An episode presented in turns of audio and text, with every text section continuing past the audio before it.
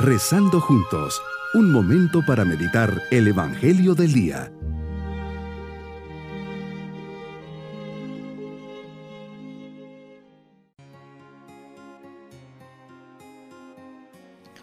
Un especial saludo al comenzar este día jueves de la décima sexta semana del tiempo ordinario. Siempre bajo la mirada de Dios comencemos nuestra meditación. Señor, ayúdame a vivir este momento de oración, de diálogo contigo que sea un momento de conversión, de cambio, como una oportunidad que me concedes para, volver a ti con renovado entusiasmo, para centrar mi mirada en ti y contemplar tu supremo testimonio de amor. Espíritu Santo, ayúdame a corresponder fielmente a tus santas inspiraciones. Meditemos en el Evangelio de San Mateo capítulo 13 versículos 10 al 17.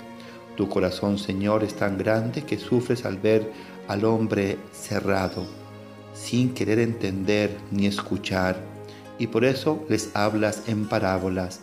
Gracias Señor porque me has concedido conocer los misterios del reino de los cielos.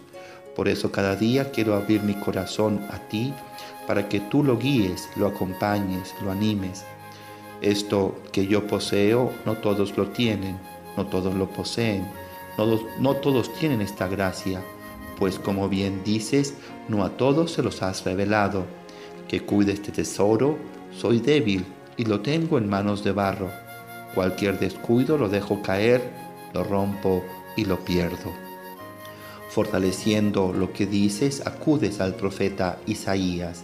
Este pueblo ha endurecido su corazón, ha cerrado sus ojos, ha tapado sus oídos con el fin de no ver con los ojos, ni oír con los oídos, ni comprender con el corazón. Con qué dolor e impotencia dices estas palabras, me llegan al corazón y me entristecen, como sin duda ha pasado en ti y continúas, porque no quieren convertirse ni que yo los salve.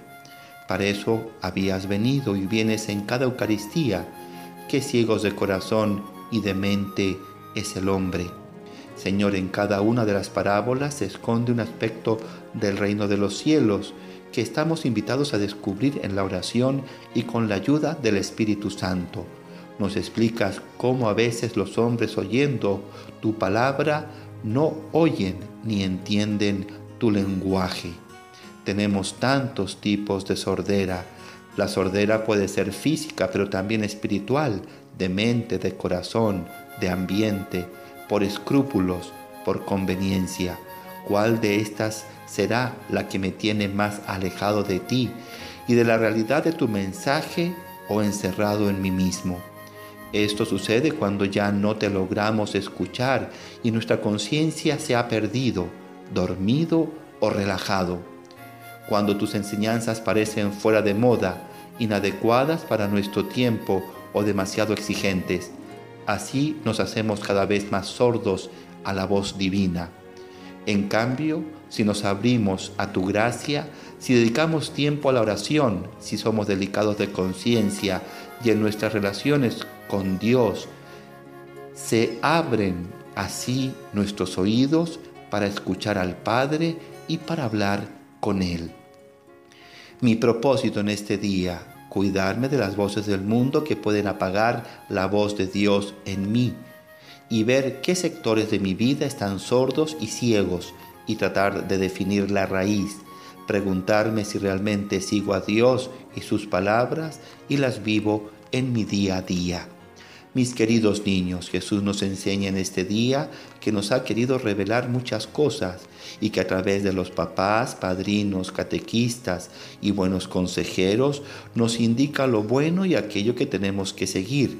Tengamos siempre los oídos del corazón abiertos en nuestro corazón y en nuestra oración para escuchar la voz de Jesús en cada uno de nosotros. Y nos vamos con la bendición del Señor y la bendición de Dios Todopoderoso, Padre, Hijo y Espíritu Santo, descienda sobre nosotros.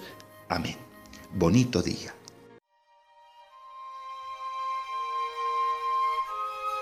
Hemos rezado junto con el Padre Denis Doren, Legionario de Cristo.